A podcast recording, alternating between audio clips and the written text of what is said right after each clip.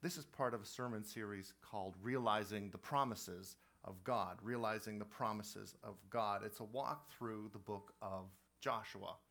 And uh, as you know, the different elders are working through different books of the Bible. Pastor Steve is working through First Timothy. Uh, Daniel is working through Second Peter. Steve Da is working through Nehemiah. I chose Joshua. I chose Joshua because it's a narrative. It's a it, there's no parables, no visions.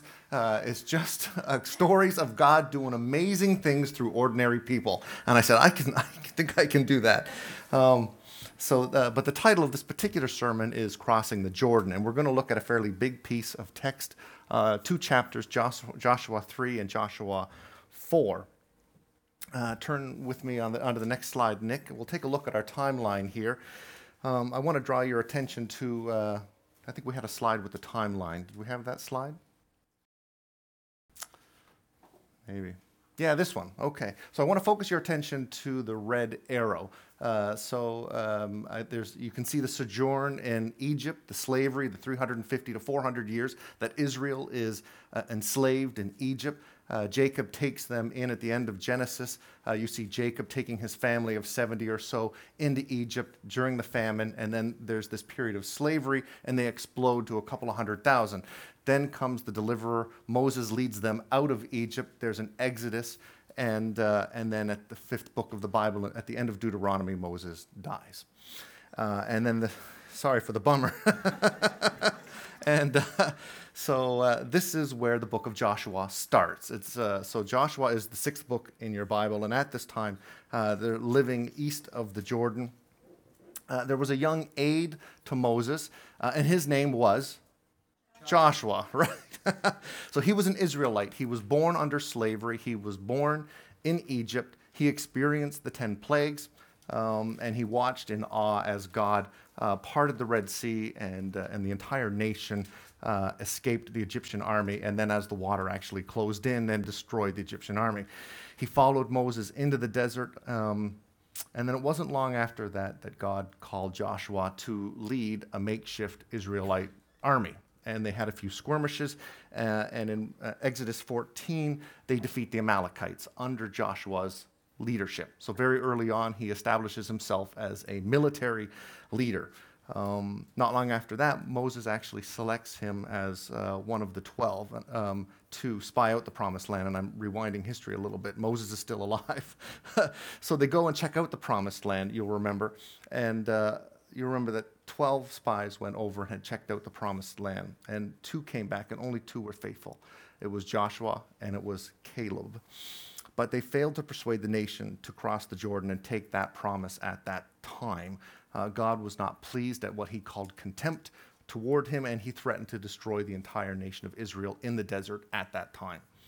Moses pleads with God, and God showed mercy. And um, but Israel would have to suffer. For every day that the spies had checked out the Promised Land, forty days, for every day they would have to spend one year in the desert, and they did that. And I think we have a map that maybe we can show as well, Nick. So uh, they are east of the Jordan, so that would be on your right-hand side. And I want to draw your attention to the Sea of Galilee in the north, this large river which flows south, which is the Jordan River, and it flows into the Dead Sea or the Salt Sea. And um, they're going to cross. This is the river that they're about to cross.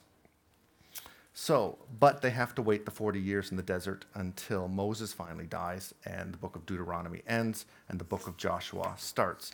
So uh, this is my third sermon in this series. In the first chapter, we see we saw how God Um, was faithful to the promise. And in verse two of chapter one of Joshua, we're not going to show it on the screen here, but you can, if you, hopefully you have your Bibles open to Joshua. Moses, in verse two, it says, "Moses, my servant, is now dead." This is, this is God talking to Joshua. He said, "Now then, you and all these people get ready to cross the Jordan River into the land I'm about to give to them," to the Israelites. And verse five says, "No one will be able to stand against you all the days of your life. As I was with Moses, so I will be with you. I will never leave you nor forsake you. Be strong and courageous, because you will lead these people to inherit the land I swore to their ancestors to give them." So these words must have been an encouragement to Joshua. Um, There's no standing against those who have God on their side. God promises them clear and certain success, and he tells them to be strong and courageous. That was chapter one. So they're preparing to cross the Jordan. Then in chapter two of the book of Joshua, uh, we see that Joshua sends a couple of spies over just to gather a little bit of reconnaissance of what is to come. And they go into the mighty Canaanite fortress of Jericho, and they check it out. Um, this is an absolutely sinful, broken, pagan culture. Um, and God is about to use Israel to utterly destroy um, the Canaanites. In future sermons, we'll actually see the fall of Jericho. But in chapter two in particular, we see Joshua send these two spies over. Um, they go into the house of Rahab, the temple prostitute. They manage to evade capture from the king's soldiers and promise Rahab uh, to preserve her family. We saw that Rahab's situation had commonalities to our own situation today. It's an historical event that reveals God's willingness to use the less than perfect and the outcast. And perhaps you feel a little less than perfect this week. And this is an encouraging story about how God uses someone who had a tainted history, somebody who had uh, suffered disgrace, someone who was less than perfect perhaps in her own eyes and the eyes of others. And he uses her. And I think if we had a prostitute in our own family tree, we might work hard to conceal that kind of sordid history in your family gene- genealogy, but not Jesus. In Matthew chapter one, Matthew, inspired by the Holy Spirit, actually records out the genealogy of Jesus, and he doesn't leave out Rahab, uh, and she's listed there. Uh, without her, we would not have um, we would not have the full genealogy. So let's pick up the story beginning in chapter three. Uh, you can follow along in your Bibles. This is a great time to open your Bible. It's a large text, or you can follow along on the screen. Beginning in chapter one of Joshua, chapter three, it says, "Then Joshua rose early in the morning, and they set out from Shittim, and they came to the Jordan, and he and all the people of Israel um, and lodged there before they passed over. At the end of three days, the officers went through the camp and commanded the people, 'As soon as you see the Ark of the Covenant of the Lord your God being carried by the Levitical priests, then you shall set out from your place and follow it. Yet there shall be a distance between you of about two thousand cubits.'" That's about half a mile. "Do not come near it, in order that you may know the way you shall go, for you have not come this way before."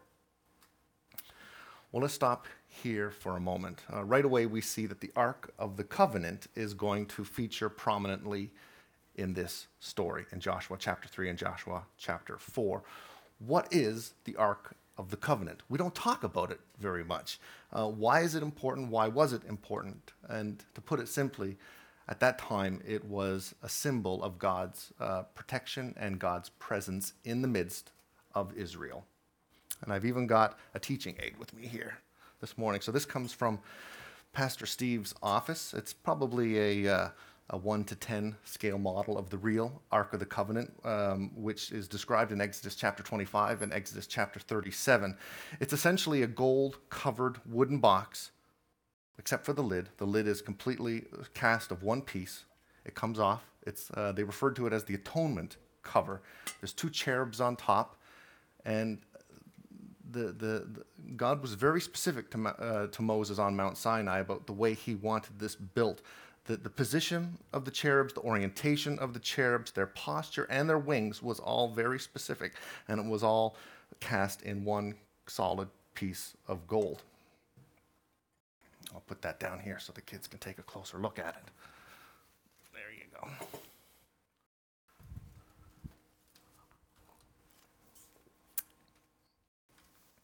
So what was unique about the Ark was the fact that it was, uh, I want you to remember three Ps. It represented God's presence, his power, uh, and his promises. So uh, it pointed to God, but God was also literally enthroned in the Ark. So God, yes, is in heaven, but without limitation on his sovereignty, is also enthroned in the Ark. It was literally the presence of the living God in the nation of Israel. It was also built to travel, and as you can see, it has these wooden poles on the sides that Levitical priests would use to carry it. It was sacred. It was powerful. On one occasion, it was actually captured by the Philistines, believe it or not. And um, you can read about it in First Samuel four, chapters four to seven. Israel mourned it deeply, um, but they lost it in a particular battle, and the Philistines took it, uh, but was they only kept it for about seven months, actually. And it moved seven times from seven cities around, uh, uh, from Philistine city to Philistine city, and everywhere it went, the people were panic-stricken and afflicted with tumors. And uh, they finally decided that's enough. They packed it on a couple of ox, and they sent it back towards the, the border with Israel. They didn't accompany it. They put it on, a, on some ox uh, with some guilt offering, and they ship, they sent those ox toward Israel. And wouldn't you believe, the ox didn't turn to the left, and they didn't turn to the right. They didn't stop and eat some grass. They walked straight for the border, and Israel got the Ark of the Covenant back. Later on, it gets reunited to the Tent of Meeting by King David, much later into Solomon's Temple by King Solomon, and much, much later, King Josiah, fearing invasion by the Babylonians, says to the temple priests in Second Chronicles thirty-five, he asked the priests um, to hide it in the temple, which is interesting because it's already in the temple. But uh, in this particular case, the Hebrew word bayith can also be translated secret hiding place. So King Josiah asks the priests to essentially hide the ark, which they do. And after this, the Old Testament gets very quiet about what happens to the ark. And over the last decades and centuries, archaeologists have spent countless time and money looking for the Ark of the Covenant. I tried typing it in the internet, by the way. I wouldn't recommend you do that. Uh, there's rampant speculation. Some believe it was carried off to Ethiopia, and it's literally in a church guarded at this time in Ethiopia. Others believe that it was carried off to South Africa. Um, Ron Wyatt believes he found it in Zedekiah's cave underneath Jerusalem, and he, he met four angels who were guarding it, and sixteen men have died trying to pull it out. But if you don't believe any of that, perhaps you believe the nineteen eighty-one movie by Steven Spielberg.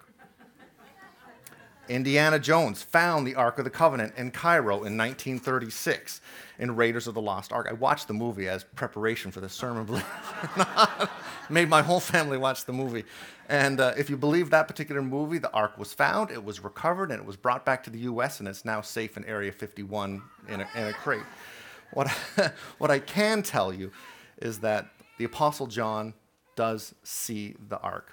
In Revelation eleven, he sees the temple of God in heaven opened, and he sees the ark. This is after the seventh trumpet and the return of Christ.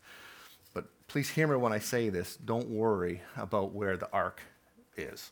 Um, if God wanted us to see it visibly here on earth right now in a museum somewhere, he would. But um, it's not important, and later on, in a few moments, I'll, I'll explain why it's not important. But for Joshua and the people of Israel, at that moment in history, it was God's protection, his presence, and his promise. It was, it was God living among them. And according to Hebrews nine, in your New Testament, Hebrews nine tells us what's in it. Children, do you know what's, what was kept in the ark? My own daughter's lifted her hand. Yes, sweetheart, what do you think was in the ark? One of them was Aaron's rod. That's right. So Aaron's rod that had budded, mm-hmm. the stone tablets, and a golden jar of manna. That's what Israel kept in the ark. And actually, if you look in there after the sermon, you can look in there. You'll actually see all that in there. But don't lose any of the pieces.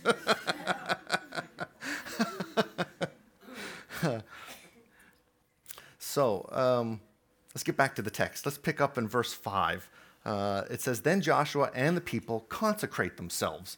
For tomorrow the Lord will do wonders among you." And Joshua said to the priests, "Take up the Ark of the Covenant and pass on before the people." So they took up the Ark of the Covenant and went before the people. Verse seven, "The Lord said to Joshua, 'Today I will begin to exalt you in the sight of all Israel, that they may know that as I was with Moses, so I will be with you.'" And this must have been a huge encouragement to Joshua. Descriptions I've read about the local geography say that the Jordan River is kind of like the Niagara River. It's pretty wide, it's pretty deep, it's fast moving.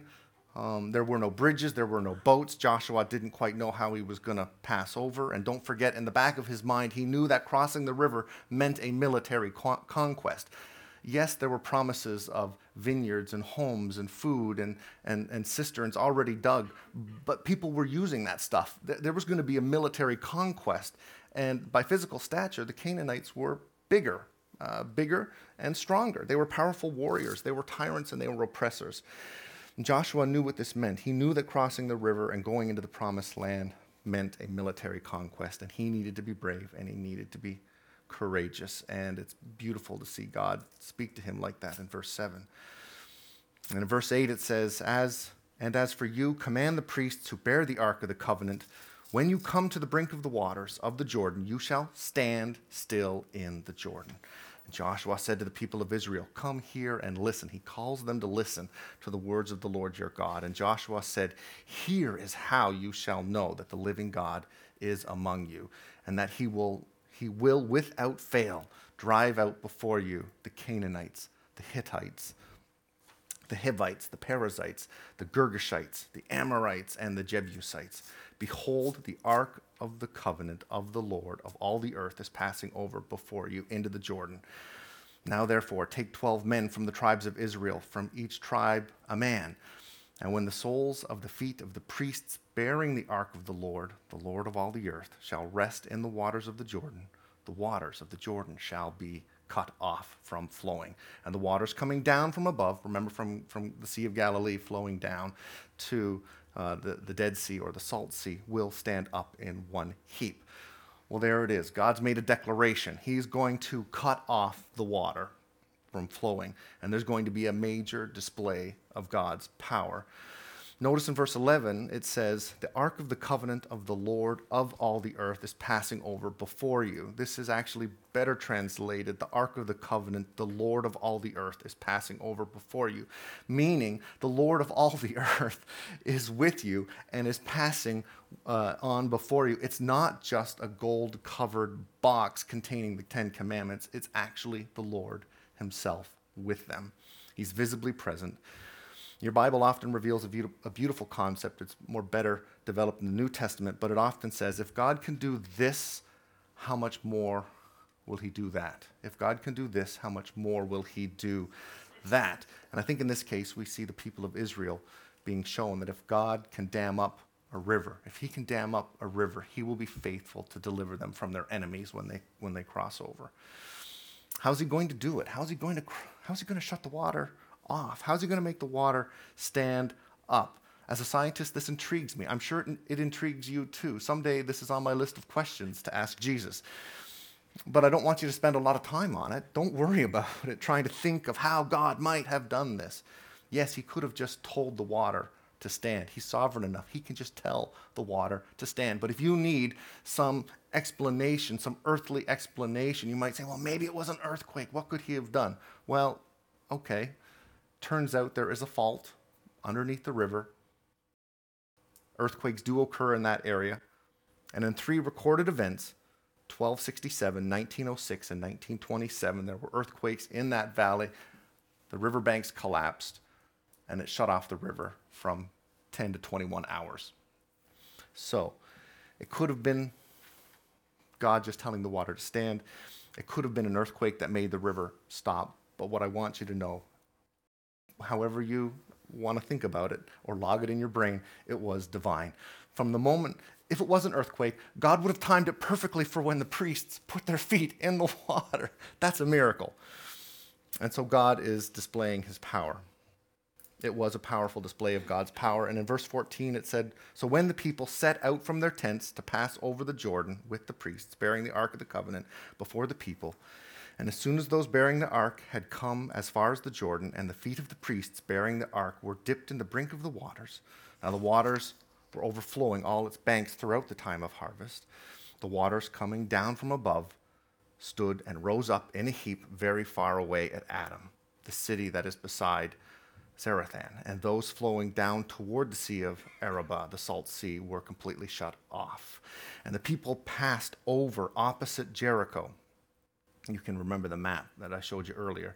"And now the priests bearing the Ark of the Covenant of the Lord stood firmly on dry ground in the midst of the Jordan, and all the people, as all Israel, was passing over on dry ground until all the nation finished passing over the Jordan." We're talking a couple of hundred thousand people.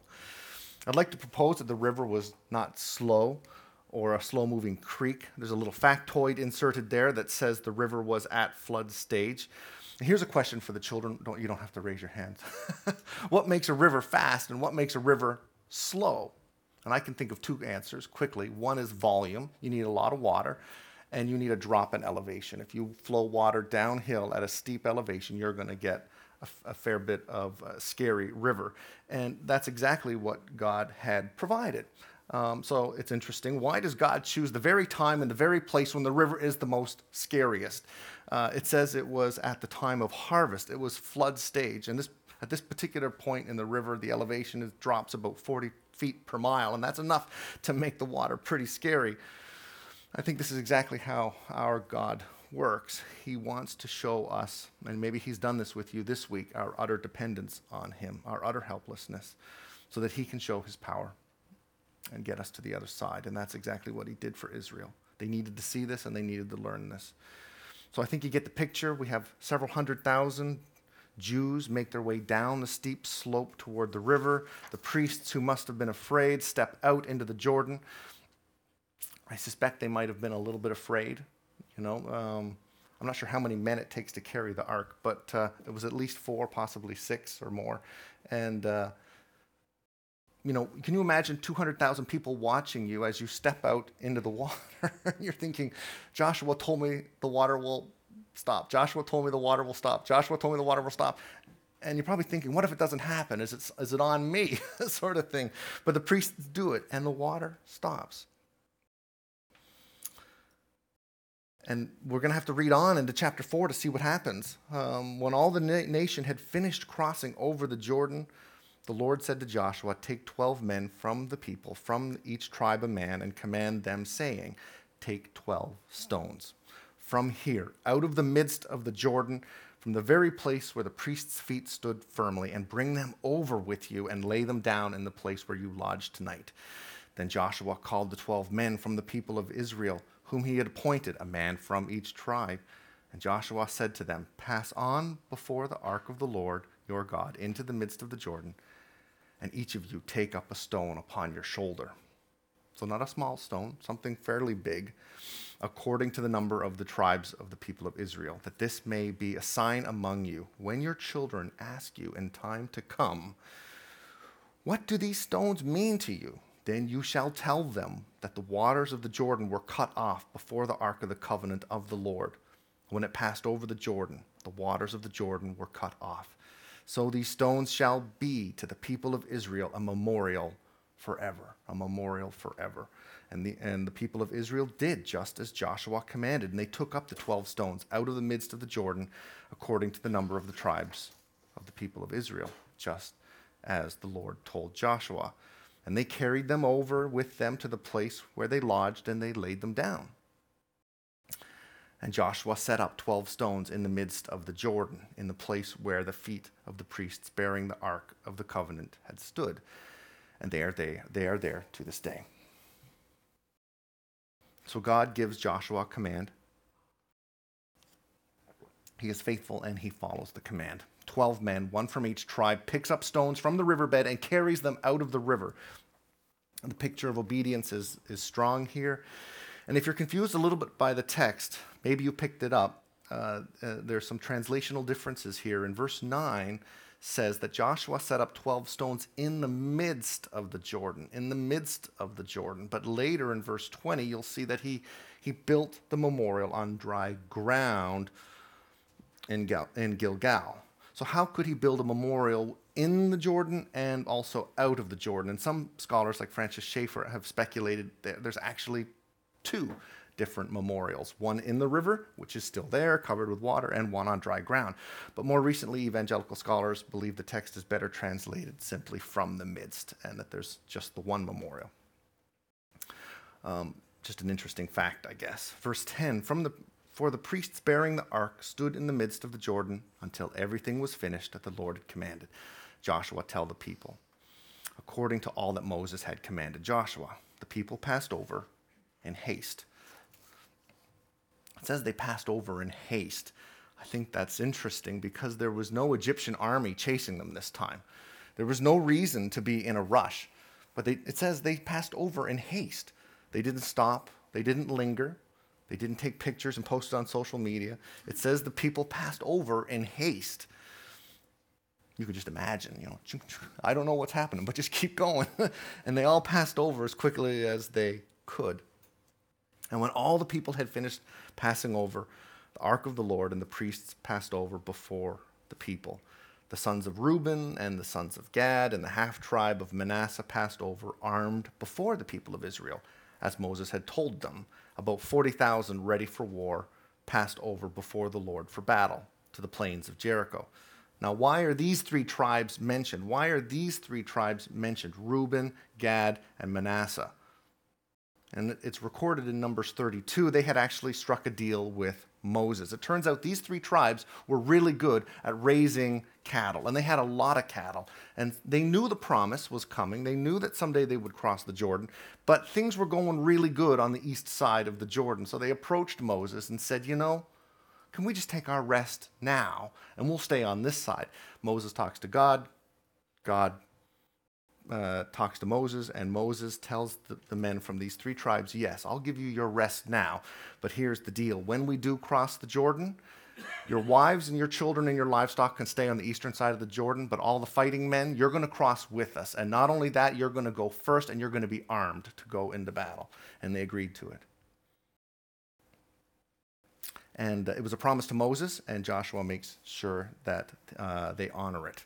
Verse fourteen, on that day the Lord exalted Joshua in all the sight of Israel, and they stood in awe of him just as they had stood in awe of Moses all the days of his life. And the Lord said to Joshua, command the priests bearing the ark of the testimony to come out of the Jordan. So Joshua commanded the priests, come out of the Jordan. They're still in the Jordan, by the way. The poor priests had to stand holding the ark in the middle of the Jordan while two hundred thousand or so passed through. It probably got heavy. Um, but finally, the priests bearing the ark of the covenant of the Lord came up out of the midst of the river, and the soles of the, of the priests' feet were lifted up on dry ground, and the waters of the Jordan returned to their place and overflowed its banks as before. The people came out of the Jordan on the tenth day of the first month, and they encamped at Gilgal. And he said to the people of Israel, when your children ask their fathers in times to come, what do these stones mean? Then you shall let your children know Israel passed over this Jordan on dry ground. For the Lord your God dried up the waters of the Jordan for you until you passed over, as the Lord your God did to the Red Sea, which he dried up for us until we passed over, so that all the people of the earth may know that the hand of the Lord is mighty, and that you may fear the Lord your God forever. So Joshua takes the twelve stones and he builds a memorial, a place where fathers and mothers can take their children in years to come and teach them what had happened, what God did, that he was faithful to his promise. And this was a promise that dated all the way back to Abraham. Here's the promise. Uh, back in Deuteronomy six, when the Lord your God brings you into the land he swore to your fathers, to Abraham, Isaac, and Jacob, to give to you a land large and flourishing, cities you did not build, houses filled with all kinds of good things you did not provide, wells you did not dig, and vineyards and olive groves you did not plant. That was the promise from Deuteronomy. He's giving them free cities, already built, houses full of good food and things, cisterns and vineyards and already planted. And when you've been living in the desert for forty years, that's got to sound pretty good. I'm sure they were filled with fear. I'm sure they were filled with excitement. But all of that, despite the fear and excitement, God knew they would need a memorial. As humans, we, as fallen individuals, we tend to need memorials. We have memory lapses, and, and Israel had a history of memory lapses, and God knew that they would need a memorial. We still need memorials today. Walk around Saint John's. We have full of we're full of memorials. We found a new one yesterday right across from uh, Churchill Square, a memorial to Winston Churchill. This is a rhetorical question. What do you think is the most obvious memorial in Saint John's? I think it's Memorial University. It's in the name. It was opened in nineteen twenty-five to be a living, lasting memorial to those who lost their lives in the First and Second World Wars. It's a living, lasting memorial. Joshua created a memorial at Gilgal to remember God's faithfulness. And did God keep his promise? You bet he did. He was faithful to his promise. We serve a loving God, a living God, who is faithful to his promises. Let me close with two devotional thoughts. I know we're long on time. Number one, don't focus on the ark. Even though the, we have a little model here, don't focus on the ark. It was important to the Jewish nation at that time. Uh, in redemptive history, it was God's uh, protecting presence among them at that time. Foreign enemies even stole it. And um, we don't know where it is today for sure. I don't want you to worry about it. Don't spend a lot of time on it. Uh, maybe there'll be another Indiana Jones movie in the future. We never know. But here's my advice. Don't worry about the ark. Really, don't worry about the ark. Which brings me to my second and final point. And you know this. We have a new covenant. And I didn't plan this, but uh, Pastor Steve read earlier from Hebrews chapter ten. Uh, we're reading through Hebrews as part of our morning worship.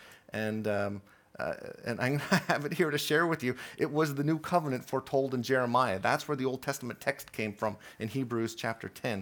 It says, "Behold, the days are coming, declares the Lord, when I will make a new covenant with the house of Israel and the house of Judah, not like the covenant that I made with their fathers on the day when I took them by the hand to bring them out of the land of Egypt, my covenant that they broke, though I was their husband, declares the Lord.